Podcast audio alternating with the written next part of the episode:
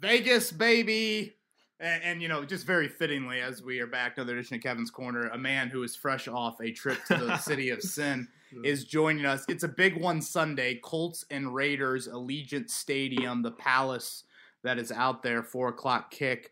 We're back, another edition of the Corner. We've gone to Old Faithful, um, your favorite seven iron.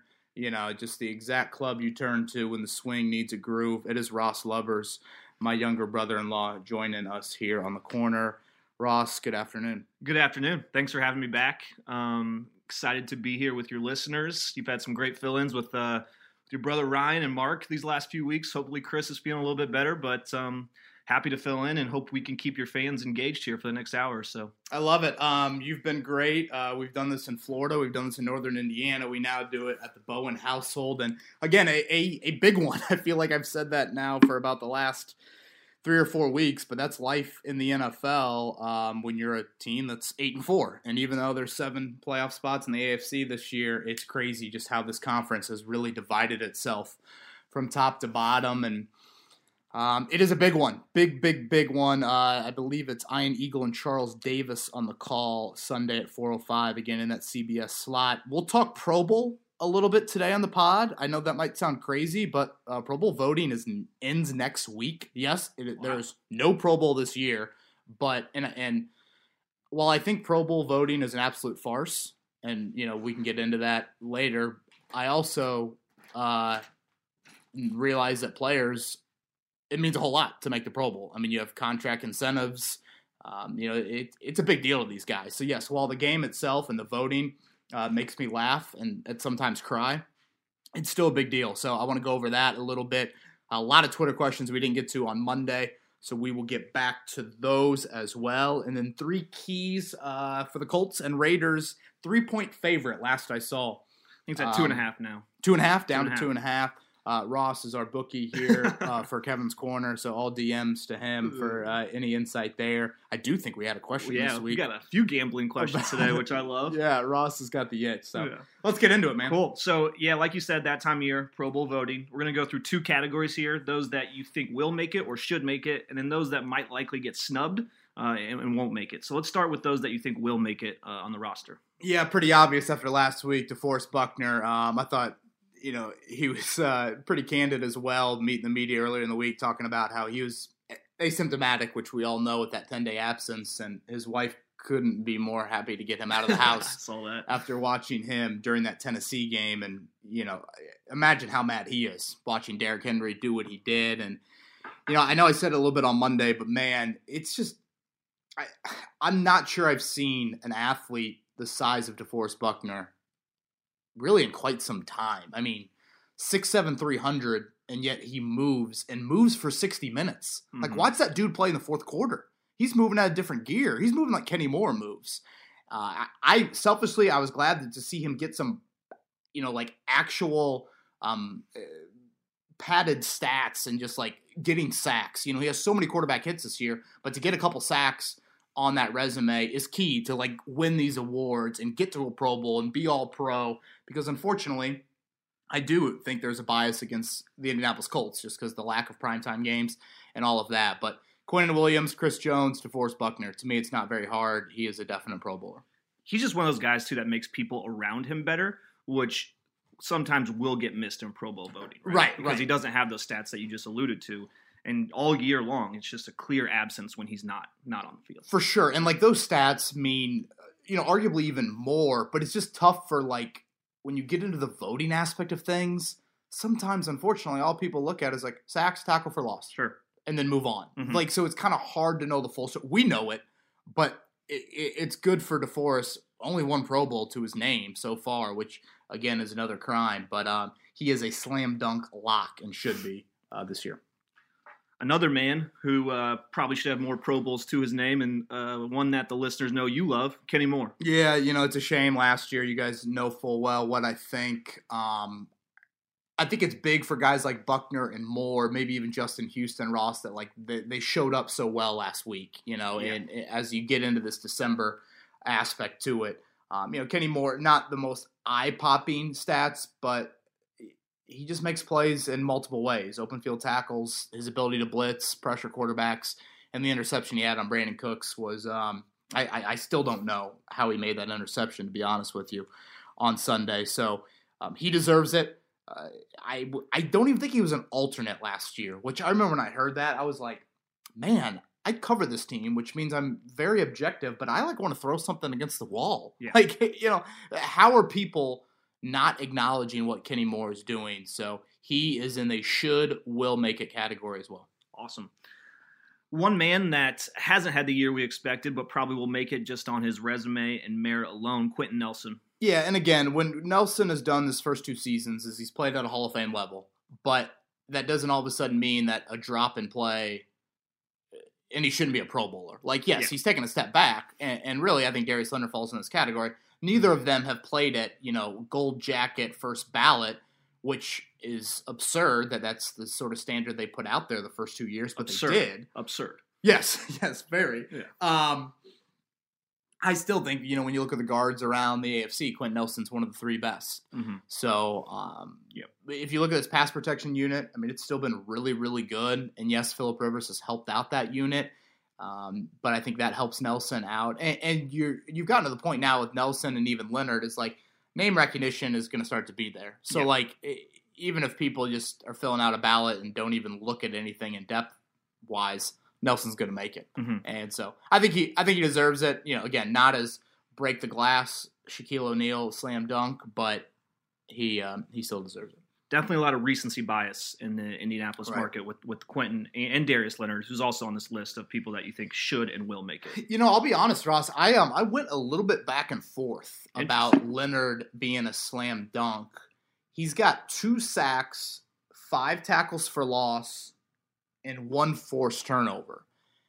You know, that's not what we're used to Yeah. from him. And so, like at first glance, um, and I don't know, maybe Leonard would admit this or not. At first glance, I'm like, it has been the quietest year hmm of his three seasons in the NFL, which is all in perspective, but I think it should be stated.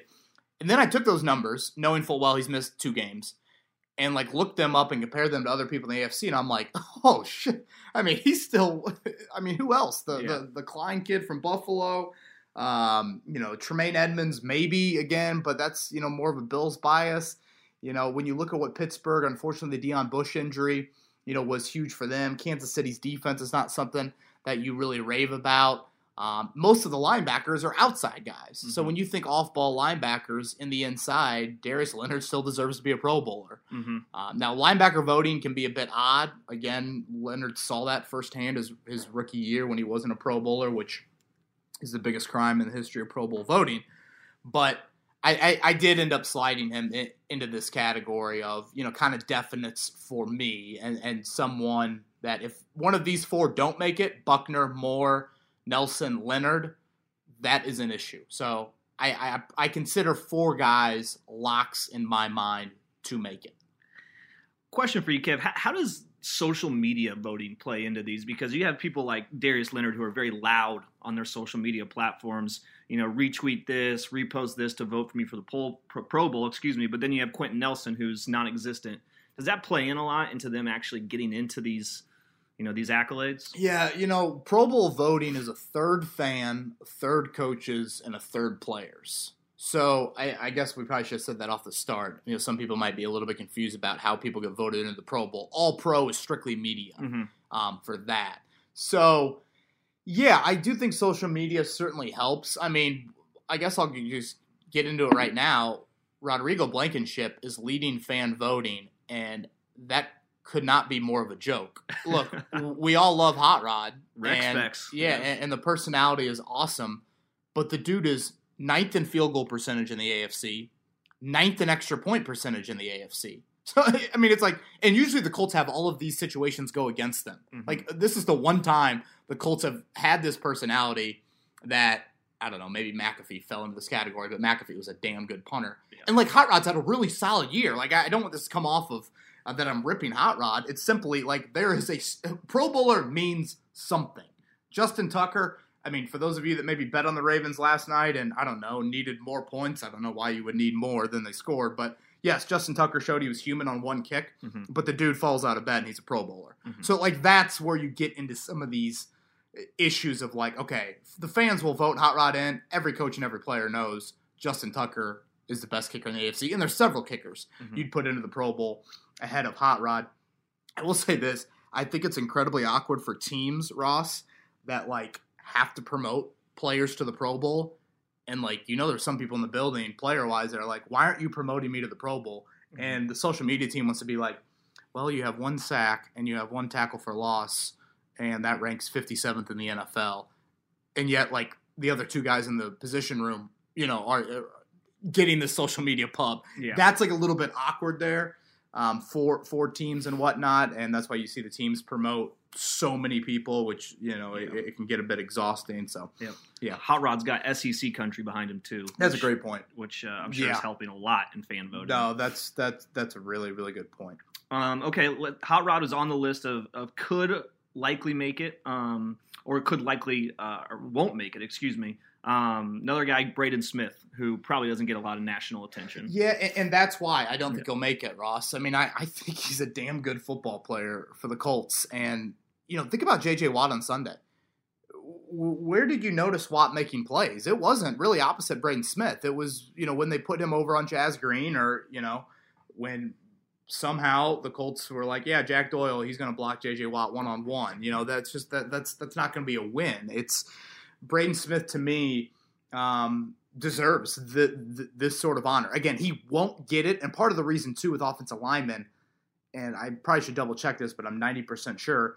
You just vote three tackles in. It's not like you vote a right tackle into the game and you know It's not like all two pro. left tackle. Right, right, right, right. This is just kind of you group the tackles, you group the guards together. Well, they're probably just going to vote. I don't know, three left tackles into the game or something like that. So. Mhm. I, I think Braden Smith falls on the deserving, but not enough attention. Therefore, he won't be a Pro Bowler.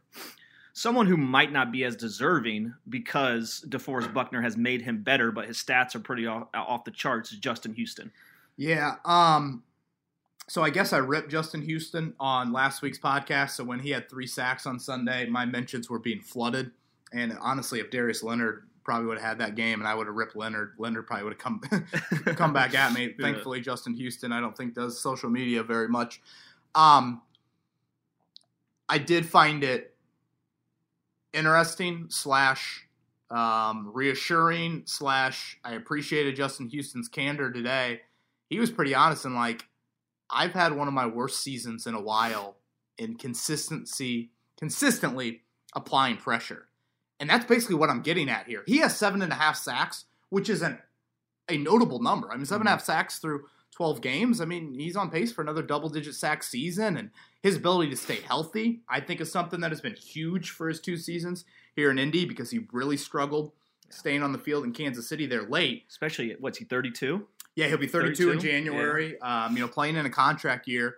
But this is what I'm getting at here: like seven and a half sacks. Okay, that's notable. You know, Myles Garrett and Stephon Tuitt are probably locks, but then you know, Emmanuel Ogbah for the Dolphins, Joey Bosa for the Chargers. Like he probably falls into that group. But again, from a consistency pressure standpoint, uh, when when Houston said that, I went and looked it up. He's got seven and a half sacks again. That's 11th in the NFL. So, you know, a nice pat on the back for that. He only has, I think it's, I think it's 11 quarterback hits total. That's 41st in the NFL.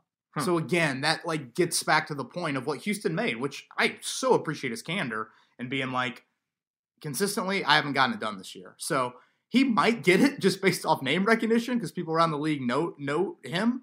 But I'm sorry, he's not one of the top three, four rushers in the AFC this season. Absolutely. Rounding it out, uh, we're going to move to the secondary for the last two guys here. One person that we certainly would have signed up for to be a part of this conversation at the beginning of the year, Xavier Rhodes. Yeah, huge man. He's been so big for this team. You know, a little bit quieter in the production category as of late, which you know is not how we should totally evaluate corners. That can be a good thing when you're quiet. That means quarterbacks aren't looking to throw towards you. Um, I, I think he's pretty deserving, Ross. But you know, when you look at Xavien Howard having eight picks, J.C. Jackson for the Patriots having five. Um, you know, Denzel Ward has name recognition as a former top five pick, and you talk about Georgia Nation. You know, Ohio State and Browns Nation. They don't Mhm. mess around either. So he might be on the outside looking in, but he, he he's a name that that I think should be in the mix. Was he a Pro Bowler at Minnesota? He was. He actually was a Pro Bowler last year, which adds to the the um, varsity, if that's a word, Mm-hmm. of Pro Bowl voting because he ranked like 130 in passer rating. So yeah, I mean he's got name recognition similar to Houston. I think he's a three-time Pro Bowler, was All Pro. Um, so yeah, he definitely deserves it more than he did last year, to be honest with you. But I'm not 100 percent sure he'll uh, he'll get in. Last one here, and one that I think probably will be the biggest snub, but I would say most of Indy has that feeling because just of the spark he brings is Julian Blackmon. Yeah, and, and you know, listeners fully fully realize what I think of Julian Blackmon, where I believe he falls in the defensive rookie of the year list, all of those things. But safety is the deepest position in the AFC. Minkah Fitzpatrick, Jessie Bates, Tyrann Mathieu. Mathieu. I I assume he's listed as a safety. I mean, hell, he does everything Yeah. in the in, in the secondary for the Chiefs. You know, Kevin Byard for for Tennessee. You know, even some of the teams that just suck, like Marcus Maye for the Jets, um, Justin Simmons for the Broncos. I mean, it, it's just a loaded, loaded group. So he needs to be in the conversation, but I fully, fully expect that he will not be a Pro Bowler. Mhm. Um, not the end of the world to me because again, it is a really deep position group, and some of those guys are extremely deserving to be in there. I'll have the bigger gripe if he's left off, you know, defensive rookie teams, or you know, if Jeremy Chinn is a unanimous defensive rookie of the year, Fishers grad, which is crazy that Fishers High School has produced a Huh. potential defensive rookie of the year. Um, if you know Chinn runs away with it, because Blackmon deserves at some point there has to be a you are producing like this on one of the better defenses in the league. And yes, the Colts have regressed a bit defensively, which I kind of thought they would, but still, like they are, you know, in that mix as one of the top, you know, 10-ish units in the league. And, you know, ultimately if you win the AFC South or, you know, you're a top 4 seed, I think that matters as well. I think team success, especially when Blackmon entered the lineup. I mean, I'm willing to bet if you replay that Jacksonville game with Julian Blackmon in there, the Colts win that game. Um, that might be a bit of a bold statement, but I don't think Gardner Minshew goes 19 to 20 with Julian Blackmon in there. So, so yeah, Ross, I, I, got those four. Like I said, Moore, Buckner, uh, Nelson, and who was my other Leonard. Leonard. That, that that I would consider locks. The other ones, you know, you can make some interesting cases for. But Pro Bowl fan voting ends. I think it's next Friday, and um, I think players and coaches vote after that as well. Awesome. Ready for some Twitter questions? Yes, let's do it. All right, let's hop in. First one from Matt here. Uh, I was curious about Nyheim Hines last week. Uh, was he benched after getting visibly upset on the sideline after his return was called back for the second time? Yeah, I- I'm gonna say no. Uh, Definitely no. I mean, he was pissed, rightfully so. You know, he had the big return get called back. I think it was a Zaire Franklin hold, and then Mhm. the and then the um then the safety hold on Anthony Walker. But I, I just think simply Jonathan Taylor got going in the fourth, and you weren't in this kind of whatever up tempo, pass focused approach like you had in the first half. I mean, the Colts threw it, you know, a ton in the first half, but I think Taylor got going, and Frank Reich realized, wait, Jonathan Taylor during a 40 minute stretch. The, the, the game's only 60 minutes long, folks. During a 40 minute stretch, Jonathan Taylor had one carry in that football game. Like that could not happen. So I think it was Ride Taylor late. I, no, there was no benching for a, a, a pouting Nyheim Hines. Moving on to Aaron here. He asks, "Hey KB, really happy with eight and four. That said, the inconsistency of this team is alarming, as well as the ill-timed crushing penalties the last few weeks. Is a one win in the playoffs our ceiling this year? Yeah, I, I would say right now, yes. You know, you guys have heard me talk. I think it's key for this team to get home field. Um, you know, I'm a big matchup driven person in the month of January. And I also acknowledge this a whole lot can change in a month, man. Mm-hmm. I mean, look at the Steelers right now from an injury standpoint. I tell you what, that was a that was big for the Colts. I mean, I'd so much rather play Pittsburgh, you know, in January than going to to Arrowhead. Again, Right. You know. And, and if Kansas City can, you know, finish above them in the standings, that's that's that's what would happen. Mhm. Kansas City would get that bye, and then Pittsburgh would slot into that two seed. So you, you look at some of the injuries the Steelers are starting to pile up right now. You know, again, who knows what will happen here the next four weeks. I, I also say like not all eight and four teams are on the same ground. You know, I'm a big believer in like you got to look at schedules. You got to look at point differential. You got to look at individual games. you know, just things like you got to look deeper than just straight up records. Like I feel better about the Rams or the Seahawks as eight and four teams than I do the Colts. The Colts have played, you know, one of the easier schedules in the NFL. But I think Aaron makes a point here. It's the inconsistency. Mm-hmm. You know, right now, for me to say the Colts win, definitely win a game slash potentially multiple games, your special teams needs to continue to do the crazy stuff they've done this season. They have literally outplayed the other team special teams seemingly every week. And you can't have the short yardage issue like you did on Sunday. And you got to stay healthy. So, right now, that is my ceiling. Um, and I think a best case scenario is play the Browns, Titans, or um, or Dolphins. Time will tell. Creighton asks, Ty is making fourteen and a half million dollars this season. What do you think the Colts would be willing to pay him to come back next? Yeah, Creighton, it's a good question. I, I probably need to crunch some numbers um, during the offseason on this. I, I think right around 10 million. It, it was interesting listening to Frank Reich talk today about TY and how passionate Frank was about TY as a teammate. And a lot of people will overlook that quote and move on. But I think Frank, given his offensive background, and Chris Ballard, with how much he is just locker room, nth degree, Ty is not a diva wideout. Mm-hmm. He is not. I mean, folks, you know, wideouts they just are nuts. They are absolutely crazy. Ty is not that guy, and I think that matters. I think that uh, is attractive to the Colts, and I think it matters especially when you have a running back or, or, a wideout that's on the back nine of his career, which you know Ty certainly is. I don't think it's you know Jack Nicklaus walking up 18 in the year 2000 or something like that, but you have to have a receiver that realizes where he's at and is he willing to still be a good teammate? And I think Ty is more so than other wideouts. So um, a pay cut is needed, but yeah, I'm just I'm not slamming that door shut. And I know it's a fine line between like okay, you know Ty for 10 million or a Kenny Golladay for I don't know I'm throwing out numbers here 14 or 15 or a Smith Schuster in the same boat. Like that's tough. I mean you got to sit in a room and, and, and, that's difficult. I'd probably get a little greedy there and, and, and try the younger, but I fully acknowledge that I, I still think T.Y. Hilton can play good football and is an important guy for the locker room, and I think the Colts believe that, which ultimately is all that matters. Would just love to see him in his career in Indy. You know? Yeah, agree. I mean, trust me. Uh, uh, you know me. Yeah. I, I love sentimental. I love storybook. I love Hollywood. Robert Mathis curtain call, you know, all that stuff. Ian Book doing the curtain call on Saturday against mm-hmm. Syracuse you know, you know, got me getting a little emotional. Which please don't tell Maddie. um, all right, Dalton asks, how large of a factor will Philip Rivers' offseason surgery be in bringing him back? You know, I, I've talked to a few people, just kind of medical wise, and and they act like it's not that big of a deal.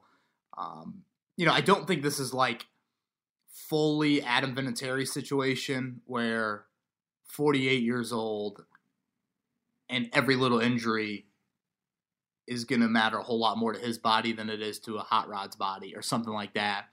Um, now, I will say that Father Time has literally caught up to everyone, mm-hmm. and you wonder if slash when Rivers is ever going to hit that wall. I mean, the dude's incredible for how much he's played, but just look at the play he got hurt on. I mean, he is attempting a block and literally, you know, looks like Rosie Bowe trying to, you know, find her passy in, in, in pitch black. and all of a sudden, that toe has caused him to miss three straight Wednesday practices. And now he needs surgery. Like, and we obviously laugh at it, but in all seriousness, like, what happens when, like, the dude gets seriously hit on a play? You know, that's where I think I wonder a little bit. So, Dalton, to answer your question, I don't think it'll be a deciding factor. I still think he'll be brought back, but I don't know. Maybe it's a couple million dollars, as crazy as that sounds. I don't know. Maybe it's something along those lines. Uh, but unless he takes a total drop off right now, I can't see it impacting things too much. I will say this, and I thought Rich Gannon pointed out pretty well on Sunday. I mean, you watch the Colts lately, it's not a lot of five, seven step, let's get Rivers to the top of the drop and him fling it. So the Raiders have a terrible pass rush, so it might not matter this week. But you know, when you play, if Castonzo's going to miss more time and you need Chaz Green in the game, you know, how much does this passing game get scaled back? Because, you know, Rivers got rid of the ball faster than anybody in the NFL on Sunday. And there's a reason for that. And one is injury to him, and one is injury to the left tackle. So that is just some honest conversations that probably need to be had. Absolutely. Going going to uh, Jake's question here. Jake asks, "This game, meaning the the, the Texans game last week, uh, was a, a, loss in dang near every category, but a win is a win, and, and we'll take that. Is it time to scrap the running back by committee and use only Jonathan Taylor and Nyheim Hines?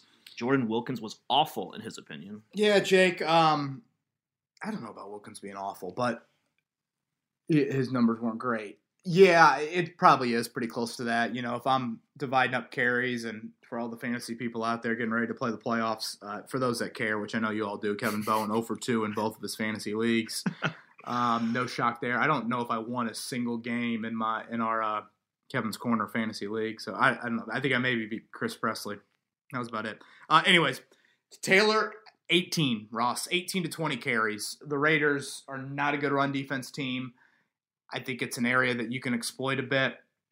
And so um, that is something that I would like to see on Sunday. I still want Hines to get the double digit touches. So what's that? Handful of carries, handful of catches. Mm-hmm. Okay, that's good with me. Uh, what are you up to? 25 carries at that point, you know, 23 carries. That's probably the sweet spot. You know, maybe Wilkins for a couple of carries.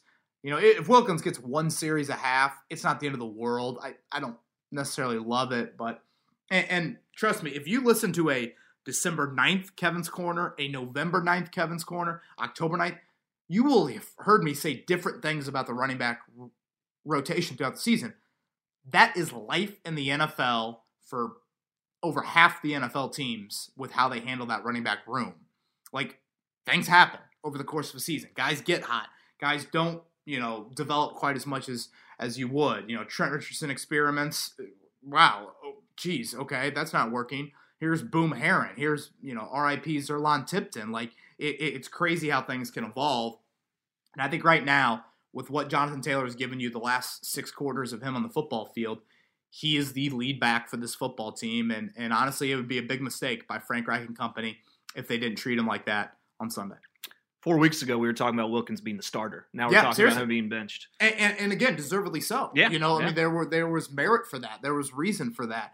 But things happen over the course of the season. And Jonathan Taylor, you know, credit to him and credit to the staff. You guys have heard me talk about it before. Nyheim Hines dropped so many punts that first preseason. And almost I mean, people were acting like he might get cut. Mm-hmm. But yet Nyheim Hines' character and willing to bounce back from that, you know, it sounds so cliche, but that will not define my career, all that. Like, that's true.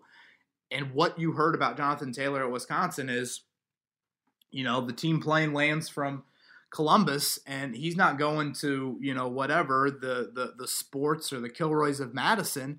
he's going to the ice bath, mm-hmm. which there's a high character element in a guy that certainly realized he needed to make some improvements. I think the coaching staff has done a nice job playing to his strengths as well. And uh, he deserves it right now. Agreed. Going to Dara, I think it's pronounced Dara. Yeah, D-A. he's from Ireland. Okay, Dara from Ireland, across the pond if the season ends today, who would make All Pro? Um, in his opinion, DeForest Buckner, Hot Rod uh, have a good chance of making first team. Um, interesting, the Hot Rod in there, um, and then Julian Blackmon, Xavier Rhodes, and Kenny Moore might also be in the running. Over under seven and a half years before we go to Ireland to play golf. Under. That sounds awesome. Please, uh, yes. Gosh. Depends on how many kids you have. Yeah, well, and geez, you you too. Come on now.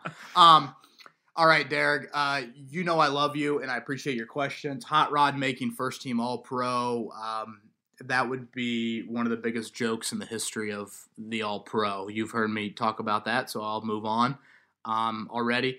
Buckner, good chance, I think. You know, Chris Jones and Quinnen Williams, let's not ignore, they've had some good seasons. So mm-hmm. Now, again, I think team success should matter a little bit when you're talking all pro. So I think maybe that's the difference between a Buckner over a Quinnen Williams, something like that. Um, Kenny Moore and Xavier Rhodes are interesting to me. You know, you guys told you guys heard me talk about Julian Blackmon and those safeties. So I, I think it might be difficult there. But you know, as far as all pro, I'd probably rank them Buckner, Moore, and probably Nelson. You know, it'll probably be more of a second team. And I guess Leonard. I mean, if you're going to go off ball linebackers again and, and you're going to weigh it on production, there are some good NFC off ball linebackers that I should mention. Uh, that also plays into the difference in all pro. But yeah, I mean, literally, if Hot Rod makes All Pro, Colleen Bowen is is is picking the All Pro team and is you know you know likes him because her son wears glasses and so does Hot Rod. Mm-hmm. Like you said, a lot can happen in a month too. You're right. Yep, fair. Um, going to Devin here, loves the podcast and your coverage. He Appreciate asked, that, Devin. He asked, "Does Jacoby's role in short yardage is that worth money going forward? Is that just something we're making work this year? Do you expect him to be back?" you know, Ross, questions that I would have laughed at three months ago, questions that I don't laugh at anymore. Mm-hmm. This is um this is a really good point that Devin makes. Let me make this abundantly clear, though. I don't know if I've ever been around an athlete more self confident in himself than Jacoby Brissett. And, and, I mean that in all seriousness. He is a very, very, um, he's bullish on his own career, which is awesome. Like, that's great. I think that's a big quality to have as an athlete, or honestly, probably a human being in general. But what I'm getting at here is he thinks he should start in the NFL and thinks he deserves that opportunity. In all likelihood, that's not coming here. So it's his decision too in free agency. Like again, you guys always hear me say this. This is a two way street. Um, so it's two sides to this. I have a feeling he will want to try and make it happen somewhere else. Now, having said that, it's similar to the Hilton thing. I feel like the Colts would love to have him back. Now, what do the books look like contractually? You know, Brissett is what, 27, 28? I mean, you know, a two or three year deal somewhere else to compete for a starting job might be more enticing than the Colts bringing him back on a one year deal. Mm-hmm. Um, but like, I don't want to overlook, or, or, excuse me, I would say, you know, underlook his role right now in this football team. I didn't find this stat. This is from Nat Newell, who's one of the editors over at the Indy Star. It was incredible to me. You guys heard me talk about fourth and one on Monday. It was a joke that Jacoby Brissett was not on the field. Um, I, I don't get that at all. And then when I saw the stat that Nat Newell had, I'm like, holy bleep. Like, since 2018, Frank Reich, head coach, third and one, fourth and one. Jacoby Brissett, 15 times running the football on third and one or fourth and one. What do you think, Ross? How, how many conversions? 13. 15, folks. Whoa. 15. He is 100%. That is from Nat Newell from the Star. Dude just falls forward. yeah, seriously. and his effort is incredible. And obviously, 6'4, 230 helps. But, like, and this is getting me down the fourth and one road, and I promise I won't stay on it long. But if you're going to preach analytics, fine. I get it. You go for it there. Where are the analytics that just say Jacoby Brissett's 15 for 15? You at least have have to have him on the field. So what I'm getting at is there is a valuable role for him currently. Do I think a backup quarterback that comes in for short yardage should be paid $15 million? Hell no. So that's why I would probably say no, Devin. And I also think Brissett wants to move on, but eh, you know, I'm not. Uh, I'm gonna wait till March. like this is not something that I'll, I'll totally write off. Another major factor into this question is we've been very vocal as an organization, or maybe you've been very vocal that the importance of finding the you know the person to hand the keys over right. for, in the quarterback position is crucial. If we make a move in the offseason and have Rivers come back to either mentor that person or he wants to come back, there might just not be room for Jacoby. That that is a good point as well. And you know what's tough, Ross, too, is like this decision has to come a month and a half before the draft. Yeah, and that's where things get awkward because you never. And you guys have heard me tell this story. I think Ross, you, you and I have talked about this. The Saints were literally moments away from drafting Patrick Mahomes, mm-hmm. and then all of a sudden, Kansas City comes trading up, and now it's Patrick Mahomes uh, for the Chiefs, and it's Marshon Lattimore for the Saints. Think about those two franchises in different ways you know, what happens if then someone comes clamoring, or, you know, maybe the Saints sit there and say, you know, I don't know, Deshaun Watson, you know, something like it's so crazy how the draft works. The Colts have the card in for Clay Matthews, and here comes the Patriots, or uh, here comes the Packers trading up, and they never trade up, and they take Clay Matthews. I mean, you imagine those late Manning years with Clay mm-hmm. Matthews coming off the edge. Yeah. You know, passing the torch from Robert Mathis and Dwight Freeney to Clay Matthews would have been pretty seamless. So mm-hmm. Um, that is what is so wild about it all, and that's why we love the NFL. Sure. Okay, long one from Marvin here. Uh, he says, Marvin? Hey, Marvin.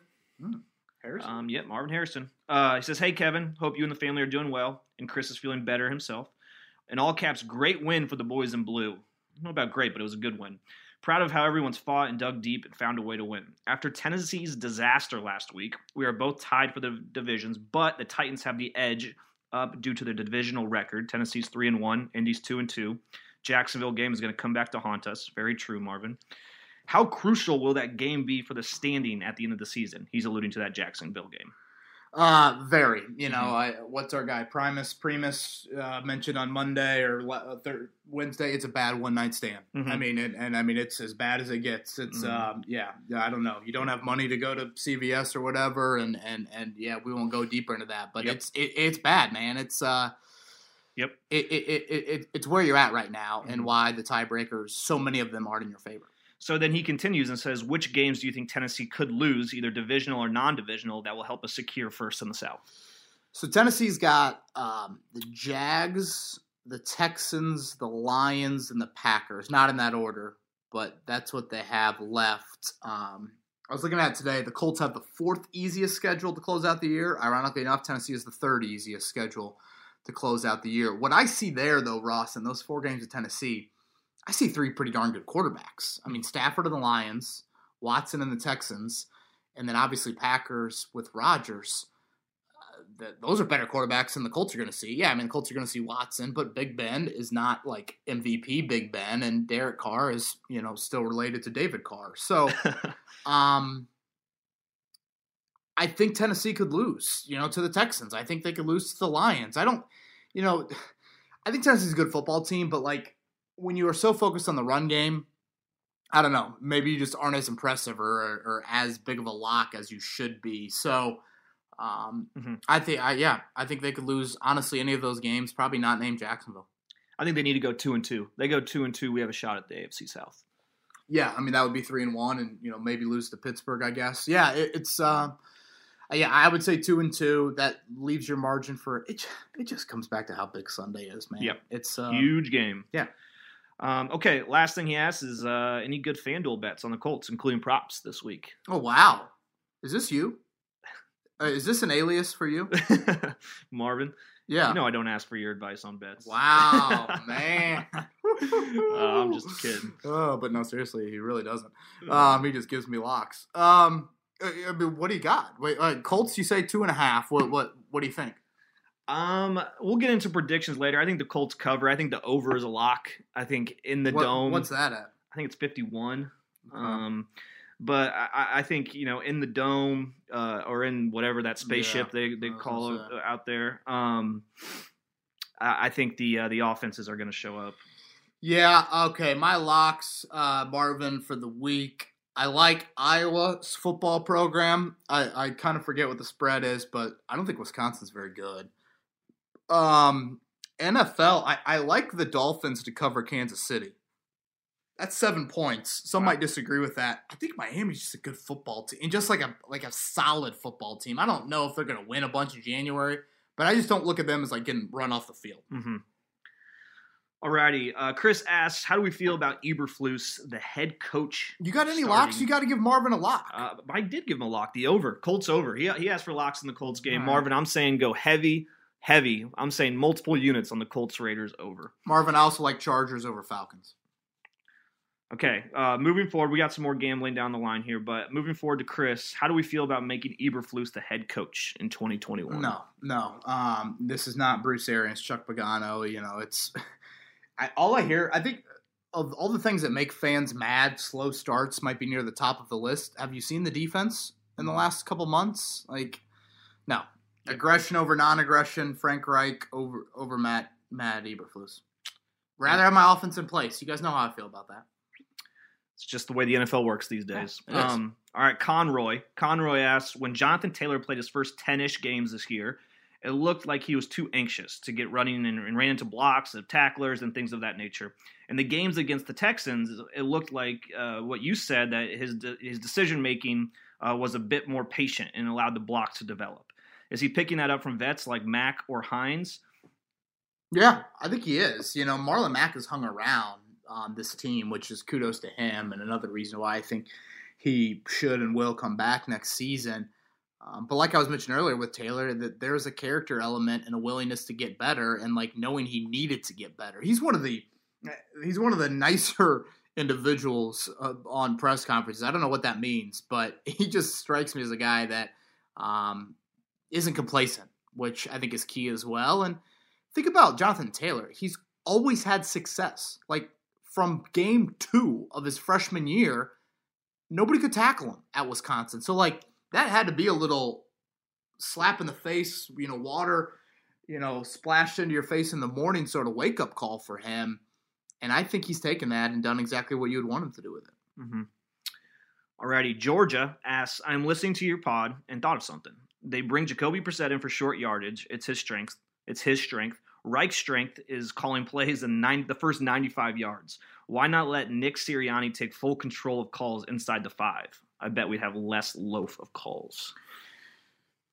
Ross, that's top three wildest questions I've ever heard. I, it sounds like like you know one of those um, things you could bid on at your high school's like charity event. Like you get to call a play on homecoming yeah. if you donate a thousand dollars to the football program. It's uh, principal for the day. Yeah. yeah. Can you imagine like Frank Reich hold like dropping the headset and giving it to Nick Sirianni, who has never called plays in his life?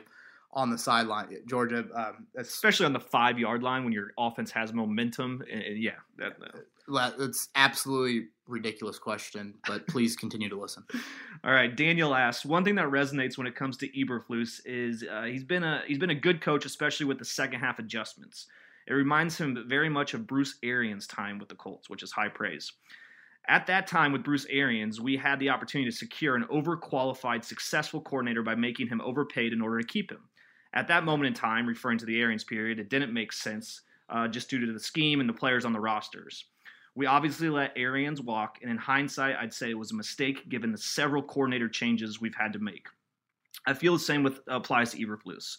We should aim to keep him uh, for several years, several years to become before uh, another team po- poaches him uh, and we uh, hope to find an equal replacement. So, what are your thoughts on that? Comparing it to the Arians era? Yeah, I, I, just don't think it's apples to apples here, man. It's you know Bruce Arians was a coordinator in the NFL for I, he had to have been close to about a decade before he came yeah. here to Indianapolis. I mean, he was a head coach, and, mm-hmm. and you know Eberflus.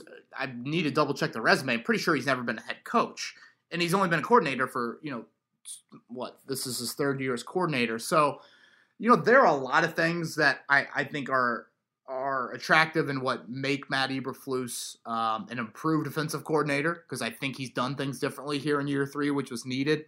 But I just no, this is um, I can't compare it to the same situation. And plus, like Arians to Pagano, I mean, Pagano was a right. He was only coordinator, I think, for a year, maybe two, when he took the job here. I mean, Frank Reich had been coordinator for whatever two different stops and had done it for six or seven years and had called plays with the Chargers and you know been a part of the Super Bowl run with the Eagles as well. Um, so yeah, I can't. No, no, no, no, yeah. no. I, and I, I might be a little bit more pessimistic towards this, but I don't think Eberflus is going to get snagged up by someone. No one's going to hire if they are going to hire a defensive coordinator. I'm blanking on his name, but the guy from San Francisco is the top yeah, of the list. Saleh, yeah, yeah, Robert Saleh, yeah. Um, no, I think that's a great point, Ross. You know, like I said on Monday's podcast, like I said it last week, I, I do think the the Texans have some interest in Matt Eberflus, but I think there are several candidates that are higher on that list than him. But again, where are these openings going to come? Like, okay, Jets, Falcons um, you know, obviously the Texans' job is open. You know, I know I'm missing some other ones, but like this just there's not a definite like eight or nine openings, and we've talked about it. It's got to take the right owner. It's got to take the right GM. All right, I agree. Um, moving forward here, um, I think you got Anthony. Anthony, yep, yep, thank you. Anthony, another long one here, is a longtime Colts fan from New York. Uh, just discovered the podcast, so he loves the idea of answering Twitter DMs. Love it. Yep. Thanks, Anthony. And love that you submitted one, Anthony. His question revolves around the Colts rookie class, specifically um, the, uh, Pittman, Blackmon, and Taylor. And you know, because they've exceeded their expectations, what does that mean for the vets at the same position? So Mack, Hooker, Hilton, they're all in contract years, and it all seems to either been hurt or not exceeding the expectations uh, that they that they currently have. Yeah, um, you know, I, I think Mack and Hilton, you know, have chances to come back for sure, and and Hooker, no, is kind of my thought on it all. It's it is fascinating though to break down some of these scenarios because at the end of the day, like you need depth, Mhm. and and that's the difficult gauge. And really, when the Colts have eleven or twelve starters hitting free agency, man, like that's really really tough to try and kind of sift through and plan B's and C's and D's and E. I mean, it- it's going to be endless. So, yes, those rookies have shown something, but I also think several of them are at positions where you need some depth and you want some veteran support in that room as well. And maybe it's short contracts. Maybe it's not these three or four year deals. Maybe it's just kind of a uh, kind of a one year deal. Yeah, and Anthony does go on in this question. It's more of a statement, but you know he thinks that it definitely could open up some cap um, if we do decide to leverage that younger talent on those rookie contracts, That's a good point. so that we can extend people like Leonard and Moore and Autry, and he throws Houston in Ye- that as well. No, that's a that's a very good point. And there will be some tough decisions. And honestly, some guys will probably walk, and, and people will look at it and be like, "Wait, what?" hmm Thanks for the question, Anthony. Um, all right, Doug asks, "Hey Kevin, I have a question for the pod. With all the que- with all the issues at left tackle, why haven't the Colts uh, tried Danny Pinter? Is it Pinter or Pinter? Pinter. Pinter uh, there since you played the position in college. Love the pod. Thanks. Yeah, that map that that might be the first time that I um that I ever uh, have said his name right. Uh, Pinter. Um, I've been practicing that with Rosie uh, before she goes to bed each night. So I I need to double check this. I'm pretty sure he only played right tackle at Ball State, along with playing tight end. So um, now I, I just got back from Colts practice. Chaz Green is practicing. Well, great name, Chaz, by the way. Chaz Green is practicing. You know, he's had a back injury this year. He was able to get through the game with that. So I'd assume Chaz Green is your starter at left tackle. Emergency situation. You know, part of me thinks, what about Nelson out to left tackle, Pinter then into left guard, or Pinter over to right tackle, and then Braden Smith over to left tackle? Again, those would be kind of emergency game day sort of things that you might have to go through. And as we are recording this, the Colts have that open roster spot. They've put Raven Clark on injured reserve with a torn Achilles, um, which, man, you feel bad for these Achilles guys. I know. All- First off, just an awful injury. Secondly, all three of them in contract years. Yeah. Clark, Hooker, and uh, Marlon Mack. So, yeah, you, you, you feel bad for them. But um, I expect them to bring in an offensive lineman. The problem is, is the protocol, I think, is six days long. So that offensive lineman that you bring in probably won't practice much, if at all. And so, you know, how willing or open are you to have that guy dressing for you on game day? And uh, an undrafted free agent is the only tackle right now in the practice squad, and that's Carter O'Donnell. So, um, again, Chaz Green, a lot of help, and just be glad that the Raiders aren't a good pass rush team. And, and, and- we'll see how far Castonzo is away as well. You know, again, didn't practice on Wednesday. My gut says he misses one more, but I don't know that for sure. And knock on wood, there's no more injuries there. Um, Oh yeah, for sure. I mean that again, that is one where we talk about, you know, whoever asked that question earlier about ceiling for this team. A healthy Anthony Castonzo that raises that ceiling. I mean, that sounds obvious, but like, it, it was interesting listening to Nyheim Hines and even Nick Nick Sirianni talking about this. Like they maybe help Anthony Castonzo two or three times a game, Mhm. maybe. Now it's the running backs got to think about that before they go out onto a route tree. There was a third and ten on Sunday where they kept Hines in. It, it might have been the one where he whiffed on it, honestly. And they kept Pittman into Chip Watt at the bottom of the screen. So, you know, that meant Braden Smith. uh-huh. So think about that. You're chipping with Pittman. You're leaving Hines in. It's third and 10, and you have three people out on a route tree, and your quarterback has a hurt toe. like, th- that's just kind of where you are right now as an offense when you get behind the chains and you get into obvious passing situations. You talked about this last week, but but it's just striking to me the Colts record with and without Castonzo. It is um it's wild. Mhm. It, Anthony Castonzo should get double the contract that the Colts give him. It's uh it's incredible, man. Moving on here, oh, this guy's got Roman numerals um, in his name. MCM, I think that's 24. I, I think you're right. Yep, yep, yep. So, the only time I looked at who played in Super Bowl 24. Do you know? Oh gosh, no. What's your memory of the test? Boy, Cowboys Steelers. I don't know. That's a great. I'll up Chargers here. 49ers. I was gonna say it's probably the Joe Montana era. Yeah. Um, okay, so MCM twenty four asked, "I just bet my friend two hundred dollars that the Colts will beat the Raiders this week. Whew, that's a hefty bet. Man, That's a hefty unit there, MCM. boy, Um, talk about a friend. yeah, I was gonna say that might divide the friendship. Yeah. After uh, after watching us almost blow the game against the Texans, did I make a wise decision?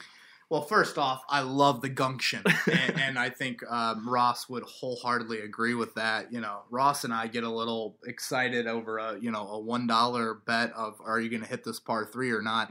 Um, so I, I uh, boy, good for you. Did you make a wise decision? I, I are the Raiders any good? I, I was just gonna say it depends on which Raiders team shows up, and we'll talk about this a little bit when we get to the Raiders outlook. But they just play on two sides of the fence. You have the Raiders who get smashed by you know the Falcons, and Right. then you have the Raiders that you know take it down to the wire with the Chiefs, beat the Chiefs. Yeah, I mean they Um, have beat the Browns, the Saints, and the Chiefs. Yeah. If this was a BCS, we'd be like, oh my gosh, those quality wins deserve. I guess if it was March Madness, deserve the number one seed. But yet the last two weeks, I'm willing to say they look like the worst team in the NFL. yeah. I mean they shouldn't have lost to the Jets. Should have. Or sorry, yeah, yeah. they should have lost to Right. the Jets. That was the most insane defensive play call I've ever seen by Gregg Williams. And you know, like I said, they got smoked by the Falcons, and they, um, you know, got beat by the Patriots earlier this year. Which, um, so um, I, I don't know if it was a wise bet. Yeah, I, I I'll say this: if um if you got those funds, that's good for the blood flow, Yeah. and, and, you know during the winter it keeps you warm inside. So it, boy, um, good luck Sunday at four oh five. Yep. And you get even money with your friend, which you won it on uh, DraftKings or FanDuel. That's a great point. Um, all right, Brian asks, "Hey man, I live in Tampa and never miss a pod. Love Appreciate- that. appreciate Thank you, that, Brian. Uh, thanks for the great coverage. Question for the show: Can we make a historic compensation for DeForest Buckner?" That's a good one. Um, He uh, he goes on to relate DeForest Buckner to Warren Sapp for his pass rush from the defensive tackle spot, part John Randle for his motor and leadership, and part Charles Haley for his body type. So that's high praise, he knows, but uh, can tell you how impressed he's been to uh, to see what DeForest has done. you know, Brian, that's a terrific question. Please send in more. Um, I'll go back to what I said earlier. That body type is so unique. You know, I find myself every single day when I'm out at Colts practice, I am in awe of how big DeForest Buckner is. And like, you know, I've been covering the Colts now for pretty much a decade, and I also have been in you know many NBA locker rooms. The size of athletes don't typically like you know I don't walk away like in awe, but just Buckner dwarfing everybody else in that defensive line room is so unique. And then he is not a stiff athlete, and like I think that's what's impressive to me because you know when you say you know body type, yes, Haley. But like when I think of like elite defensive tackles, and this is by the way, this is a great like build your player that you've labeled out here. Mhm. Like I think of Sapp, I think of Aaron Donald, I think of like shorter, stouter guys that have been really effective. I don't think of six, seven, three hundred, but that is what Buckner is, and I'll never forget um, going back and watching the Super Bowl and watching Buckner in the fourth quarter of that game against that offense, making plays sideline to sideline, and that really resonated with me. Of you know, think about it, you haven't played in two weeks. Some people would say, well, you know, that means you're well rested. I think it's more of you know, what's your wind like in the Super Bowl? I mean, think about Mhm. the pressure and just your nerves in that game. And in the fourth quarter, what do you like? And he's making sideline to sideline plays. So, Yep. you know, there the, there's a reason, Brian, that he was a top ten pick. I feel like we forget that as well. Like, you know, San Francisco clearly saw a whole lot with him to draft him that high. Um, I think the comp that you laid out is is really really good. And Yep. yeah, boy. So he, he kind of ties a bow on it with the question. You know, you've been covering the Colts for a decade. Do, does he remind you of anyone when, when you watch him play? No, one No, you've seen before? no one. I mean, no one. I mean, literally, if you're going to pick the worst position in Colts history, I would probably argue defensive tackle is there. And and I know it's not a flattering comment, but it's just reality. Mhm. Um, they have not had good defensive tackle play at any sort of rate compared to other positions.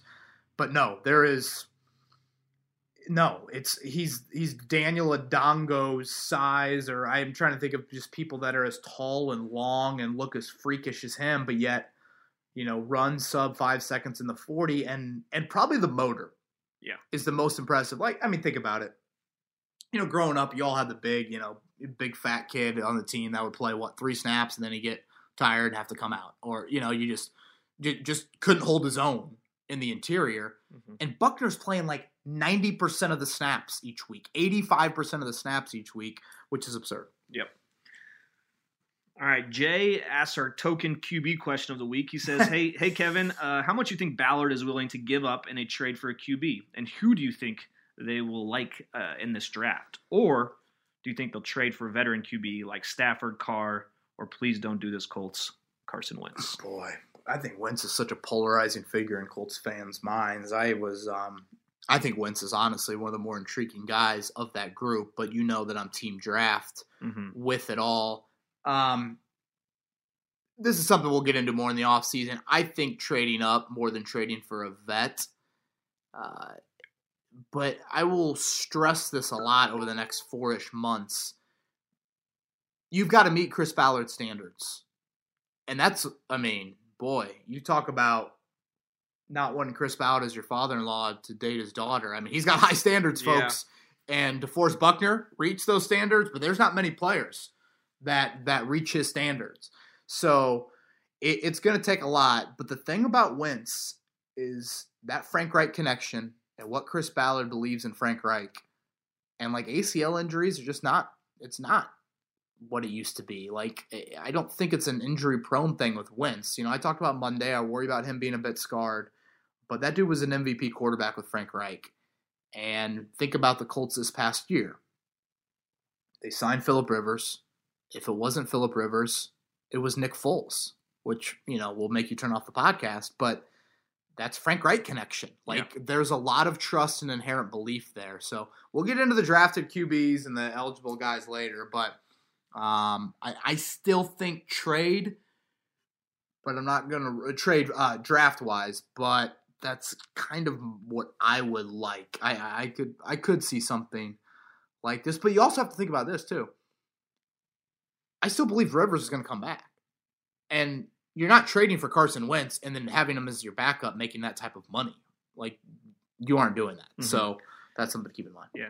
Jay Dud did ask, "Is there anyone that you do like in this draft? Is there anyone really quickly that sticks out to you that you're keeping your eye on?" Yeah, I mean, I, I, I like Mac Jones um, in, in the range of kind of more of a realistic range. Um, I know he didn't play great against IU, but there's a lot of qualities that I'm attracted to about Justin Fields as well. Um, I would like to see Zach Wilson on a few more bigger stages. The Coastal Carolina game, there were some moments. A great bet on Coastal Carolina, by the way, Yep. Ross. You know, I, I, I know That was your call. I know. I, I, I felt good about that on a day when I was one and four in college football picks. Um, those are some of the guys. But man, we need S- we need conference championship games. We need bowl games. Yep. I need to see these guys on um on some of these bigger stages. Totally agree. All right, Tanner. Tanner's in a good old fashioned Twitter battle. He says, uh, I've been in battling on Twitter with Colts fans for the past week who somehow think that Jacob Eason will just magically be handed the keys to our franchise next year.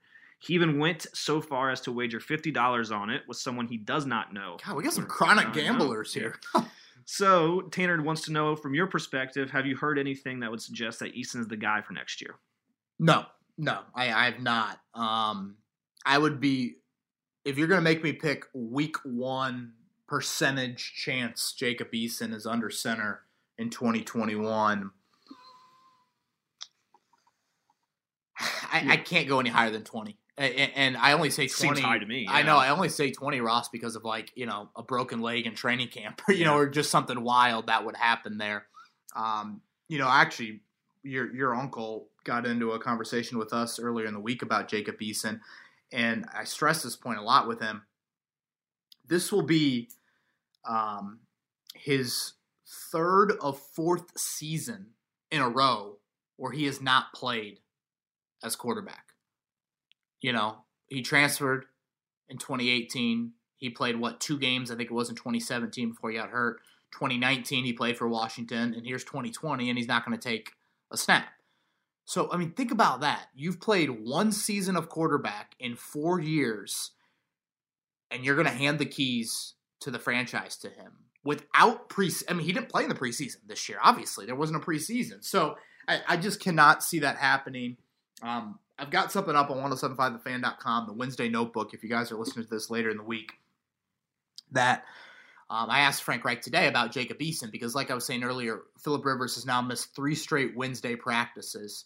Well, that's good for Jacob Eason because that means Jacoby Brissett takes your starting reps and Eason takes your scout team reps. And I thought Reich made a really good point about that means Jacob Eason has seen the starting defensive line, and the starting defensive line has seen the backup offensive line. Um, good thing Jacob Eason is wearing red jersey, obviously. Mhm. But what that means is he's dealing with some pressure. And that's at least something. It's at least more realistic reps. Is it still what you want him to be in where the red jersey's off? No, but at least is something. So, Tanner, um, you made the $50 bet that said he would not be. correct. Okay, good. Smart wager, Yeah, Tanner. I hope your friend does not listen to the podcast because no. well, it was with a random person on Twitter, so let's Oh. hope that person is a real person. I, I love Twitter even more after hearing that. Jeez. um, What's his name? Jack would be so happy. oh man. All right, Matt. Uh, Matt asks, excuse me, um, who do you feel is the most underrated Colt so far this year? He goes into a little sentiment that he thinks the Bobby Okereke versus Anthony Walker difference in play always pops off the screen. Uh, the defense goes from elite to average, and it feels like the offense is kind of target Walker in, in coverage. Yeah, that's a good point on, on on Bobby. I'd say Khari Willis on defense as well, but to me, um, I'll go back to Braden Smith. Yep. You know, I was talking to Nick, Nick Sirianni yesterday and asked him about Braden Smith, and you know, he mentioned how much better he's gotten in pass pro. I feel like he's been really, really reliable and solid. I just think back to that revolving door at right tackle. You know, Gosder Cherilus and and I don't know, was it Winston Justice and you know, you had I don't know, Mewhort they tried out there at one point, Todd Herremans, Joe Reitz, um, gosh, Denzelle Good. I mean, Joe Haeg. We can go on and on. Mhm. So Braden Smith for me. Ghost Visible, what a name. Ghost Visible asks, Hey Kevin, I see that Rivers has severe turf toe and requires offseason surgery. What would happen if he had to get the surgery now and Jacoby played Hmm. until he came back? What would uh, what would that look like without Rivers? What would we look like without Rivers? That's interesting. That's a good question there. Um, well, I'll say this: I don't think you beat the Texans on Sunday. Nope. You know, we talked about it earlier in the pod, Ross. Uh, quick rhythm, two point three three seconds. That's the ball time to throw for Rivers on Sunday, fastest in the NFL in Week thirteen, and yet he's still over seventy five percent. So it's not just he's just getting the ball out because it's hot potato. He's finding his guys. I, I don't. He is a weapon in pass protection, Philip Rivers, even though he runs as fast as I do. Like, Yeah. he just gives you that. So I don't think you beat the Texans. Uh, as I look at these final four games, I'd say uh, I'll go with two and two. Yeah. I But gonna say the yeah. I, I don't. Man, I don't know. I think Texans are going to be. I, I would assume motivated here a week from Sunday, but. Mhm. But you know what? With Brissett and how he QB sneaks it, maybe just QB sneak it down the field and, and, and, see what happens. Good three yards of play. You know? Yeah. Um, Brent Brent wants uh, to know about. He has a jersey question. So the Colts coming out uh, in their blue out for the Texans home game. Yeah, I saw that. Yeah. Um, he believes he's in the majority who prefer the blue color rush to the standard home jersey. Is there anything stopping the Colts from switching it to wearing it more? Can you think of a better color rush jersey? I was at the Colts color rush when they lost to the Broncos last year. Was that last year? Uh, a couple years ago, A Couple years- the Thursday oh. nighter, oh man, that was terrible. and the Broncos wore the all orange. Yeah, Yeah, that was a great color rush game. yeah. That is the trivia question to the last running back to run rush for 100 yards against the Colts, not named Derrick Henry. Do you remember? No idea for the Broncos. No idea who to play running back for the Broncos. C.J. Anderson Um, with 100 yards on that December game. Hell, it probably was like right. Honestly, it might have been December 9th. Now that I think about it. Um, you would know the date. Yeah. Okay, Ross. I don't want to sound harsh here, but I uh, can I think of a better color rush jersey than the Colts? Hell yes, I can. Yeah. I mean, I'm sorry. I don't want like want to rip the Colts uniforms too much, but I love the Rams. I love the I love the Chargers. I love the Bills. I, I yes. I don't. I don't know. The Colts color rush jerseys don't really get me going. I think powder blue Chargers color rush is probably my favorite. In, incredible. Yeah. If you can get Rosie a onesie of that for Christmas, that Done. would be awesome. Um, Get her a Philip Rivers Chargers onesie. Per, yeah, I mean Grover Stewart. I, I mean Hot Rod. I don't even care who it is. Um, I, I like the Colts when they do kind of the bucking Bronco on the helmet. I think we've talked about, about that Yeah. before. That Thanksgiving game against the Lions. Why don't they wear it more? They're so steadfast in tradition. Yep. You know, it's just it's kind of it's kind of how they operate. Pete Ward and that uh and that family, Irsay family. Mitch, quick and to the point question. What's up with Kemoko Turay's snap counts? Yeah, I mean, they're definitely low. 10, 4, and 9, I think, are the first three games for him. Am I surprised by how low? Yes. But I'll throw in the caveat, Ross, of, I mean, how many third and longs have the Colts forced opposing offenses into? Um, now, now, you know, Deshaun Watson was in a few of those on Sunday. And I just think what it comes down to with Turay, and I hit a little bit this on Monday, is he's not the most disciplined rusher Uh-huh. and he's really just a speed edge rush guy. And think about the Colts safety they got. That was a stunt. That was Kenny Moore blitzing and Justin Houston stunting around. I think it was Autry on that play. Mhm. So like they're very schematic in how they look at their rush lanes and, and games. You know, rush games is, is kind of the is the phrase they use a lot. So yeah, it's down, but I'm not stunned by it. Having said that, I would like to see it increase a little bit more. It's got to be right situations for the Colts to do that. And I just think if, if Turay, that's his fastball. If he developed a couple other pitches, that would only improve the fastball. Yep. And I think that's key for this team doing a little bit more in January. Agreed. Wyatt uh, up next here. Wyatt recognizes that mobile QBs seem to need less offensive line help. So since the Colts have the offensive line, is it easier for us to go after a guy who isn't as shifty in the pocket, say someone like Sam Darnold or a guy like Jacob Eason, and then go offensive tackle with their first pick this upcoming year? Um, interesting, Wyatt. I don't like it though. Um, I, I am just such a believer. You need to make plays on third down off script. You need to make plays in the red zone off script. Um, hell, short yardage off script as well. Uh, and, and I don't think you're building around Jacob Eason w- w- w- with that comment there. Um, but I, I am not going to rule out offensive tackle at all there. Um, I Mhm. just, you know, and, and you know, you know me, Ross. You've watched enough Notre Dame, Ian Book games with me. It's just the guy, his ability to scramble and keep plays alive. It's just such a subtlety that Tommy Rees isn't necessarily drawing up on the whiteboard, but you know full well when he's radioing down, it's okay. Read one, two, three, and if you don't like it at two, don't be afraid to tuck that. Mhm. And it, it's just such a weapon to have. we talked about this last Saturday or over Thanksgiving, with two Saturdays ago, just about mobility in the quarterback position is becoming a necessity. Yes. And you look at someone who I thought was more traditional, like Trevor Lawrence, and you made the argument to me that he is so mobile with his feet, but it's something that it gets overlooked. It's just something you need to have in your toolkit. Yeah.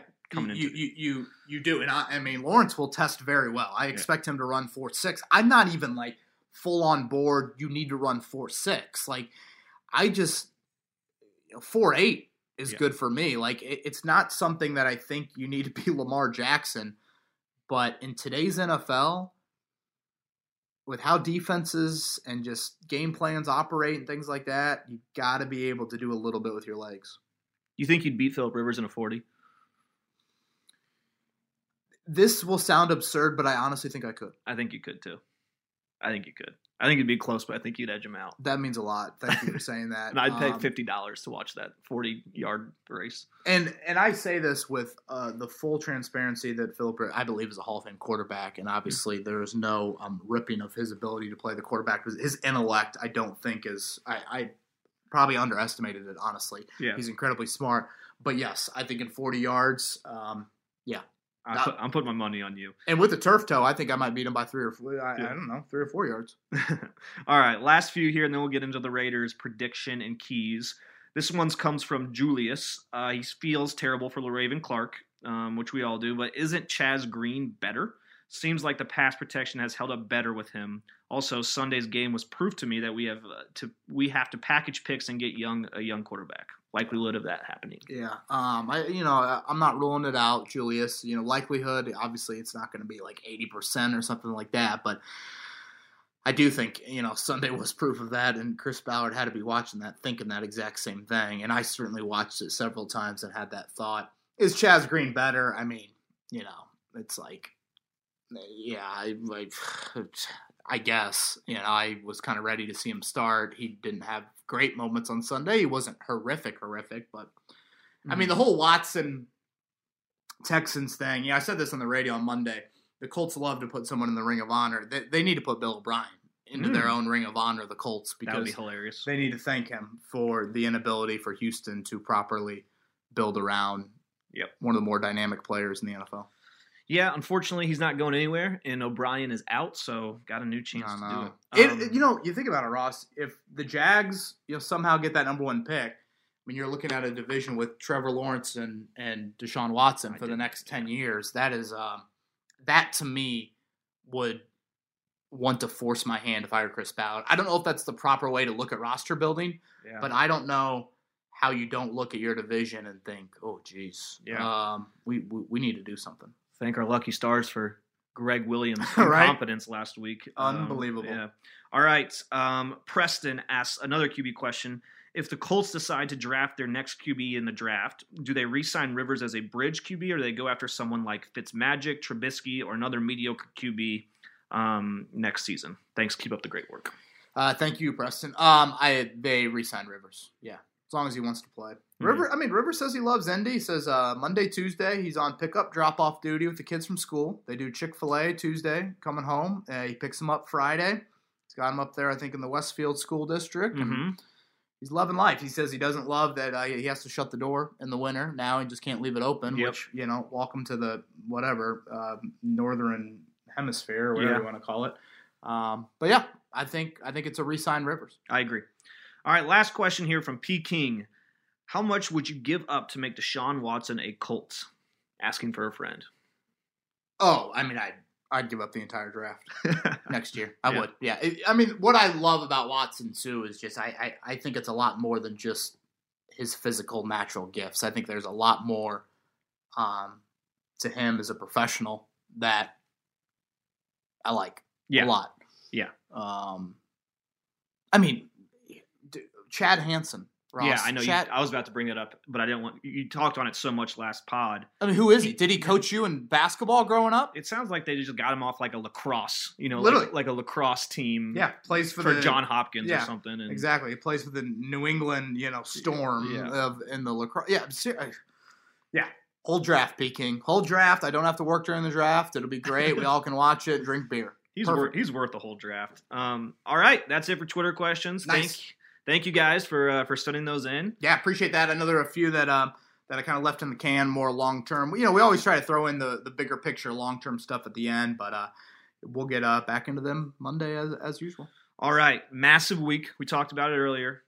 Huge, huge week, as every week will be down the stretch here. Let's get into some three keys for the game coming up here. Yeah, the first one's be the bully. Um, I, I think you've gotten bullied by the Raiders the last two times you've faced them. You've, you've ironically faced them each of the last two years. They are a massive football team, particularly on the offensive line. And you know, it's kind of funny. I had this down as a key, and then I asked Philip Rivers just kind of takeaways from playing the Raiders, and, and, he mentioned the, the the same thing about just how big they are Mhm. which is again kind of funny from Rivers, who's 6'5", 240, to say that. Uh, having said that, they struggle with the pass rush. And one interesting little tidbit on their staff, their defensive line coach is Rod Marinelli. And I think most of our listeners will at least recognize that name. But the Colts connection there is Rod Marinelli is pretty much the mentor to Matt Eberflus. And Rod Marinelli was in Chicago with Chris Ballard. Hmm. So the trickle down effect, think about that. You would think he knows pretty much everything that Matt Eberflus does defensively. I also think that they've had some success against the Colts as of late, uh, offensively. And Gruden kind of grew up in this defense as well. You know, he's more of an offensive coach, certainly, but still, those Tampa teams, Yeah. you know, played a variation of that. So I think that's something to watch. Second key is dis- disrupt the timing. Carr gets it out pretty fast as well. Mhm. Um, you know, Frank Reich mentioned this earlier in the week, and I, I didn't believe him at first, but now I've gone back and looked at the numbers, and I kind of agree with it. I thought it was just typical, you know, coach speak on a Monday. Joey Molinaro doing his great video of you know every coach knowing they're going to blow out the team, but they act like they're the Super Bowl champs on a Monday. Derek Carr's had having a really good season. It's borderline as good as the MVP year he was having until Trent Cole broke his leg on Christmas Eve and Oh, yeah. um, Forgot about in, that. in yeah. 2016. Um, Carr has fumbled the most of any quarterback in the league this season 11, which stands out to me because he gets the ball out so quick. So I think you, you need to try and take advantage of that. Um, Darren Waller is the best tight end maybe in the NFL this season.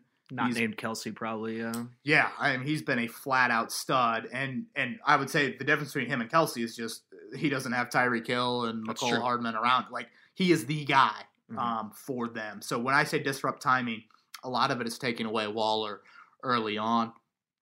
And then lastly, and you guys heard me talk about this on Monday, and it's just kind of a general key for the last four weeks. It's being a more consistent football team, and that's both sides of the ball. Um, you know, they when you look at the Colts offensively and defensively, I said it earlier in the week, I couldn't remember the last time they've truly had a 60 minute effort.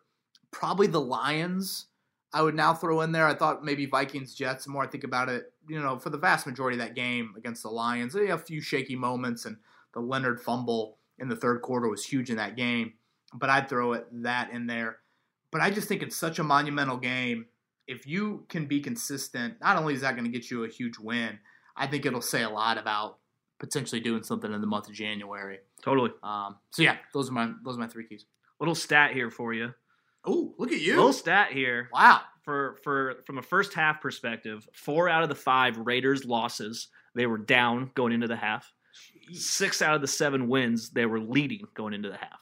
Interesting. So, fast start okay. is absolutely required against this Raiders well, team. on my Instagram live at halftime this Sunday, I might need to mention that. Yep. It sounds like there. Ross Lovers, folks, you know, you know, he just doesn't work for Leslie. He does a lot, a lot, a lot more um, for our listeners out there. Um, I'm going to put you on the spot first. Prediction time. Let's hear it. You said two and a half point favorite. Mm-hmm. I'm going to go Colts win 34 24. I think we take it to them. You're going high scoring there. Yep. I love the over. Um, I love the over. I think we get out to a fast start. I think Eberflus figures it out early, um, and we limit them to probably 14 points in the first half. Come out with good second half adjustments.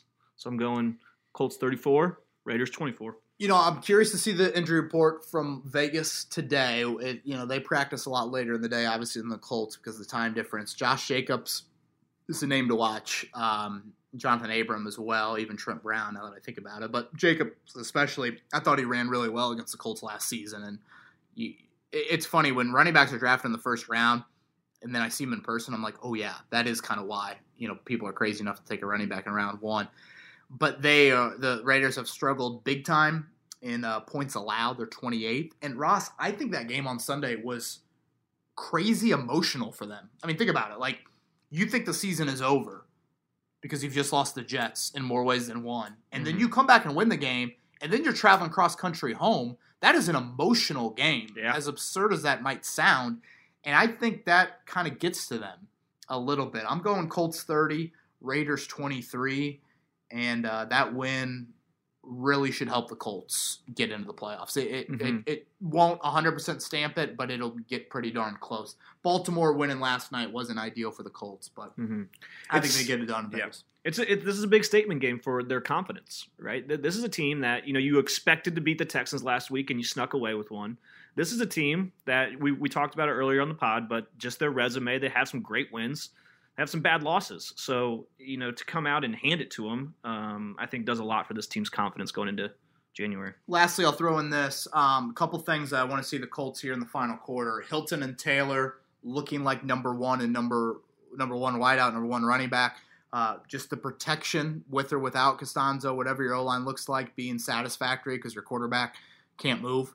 Um, defense showing up earlier in games, it, it, it's regressed to kind of a number 9 10 unit, which I thought would happen, but mm-hmm. again, you know, can you get back to being, you know, six or seven, something like that? And then lastly, just finishing games better. And that's probably more on the offense than anything, but I would throw that in there as well. Ross, I appreciate it, brother. Of course, it was a lot of fun. Always, always happy to to to fill in here, and I'm um, excited that Chris will be back with you next week. Chris will be back next week. This will not be the last podcast Ross Lovers and I do during the month of December. We will be spending some family time together, so you will hear Ross again. Um, if you hate it, if you love it, send in the YouTube comments. He's got tough skin; he can handle it. Give me all the feedback, uh, folks. Have a great weekend. Enjoy it, and uh, we'll talk to you Monday recapping Colts and the Raiders. Go horse.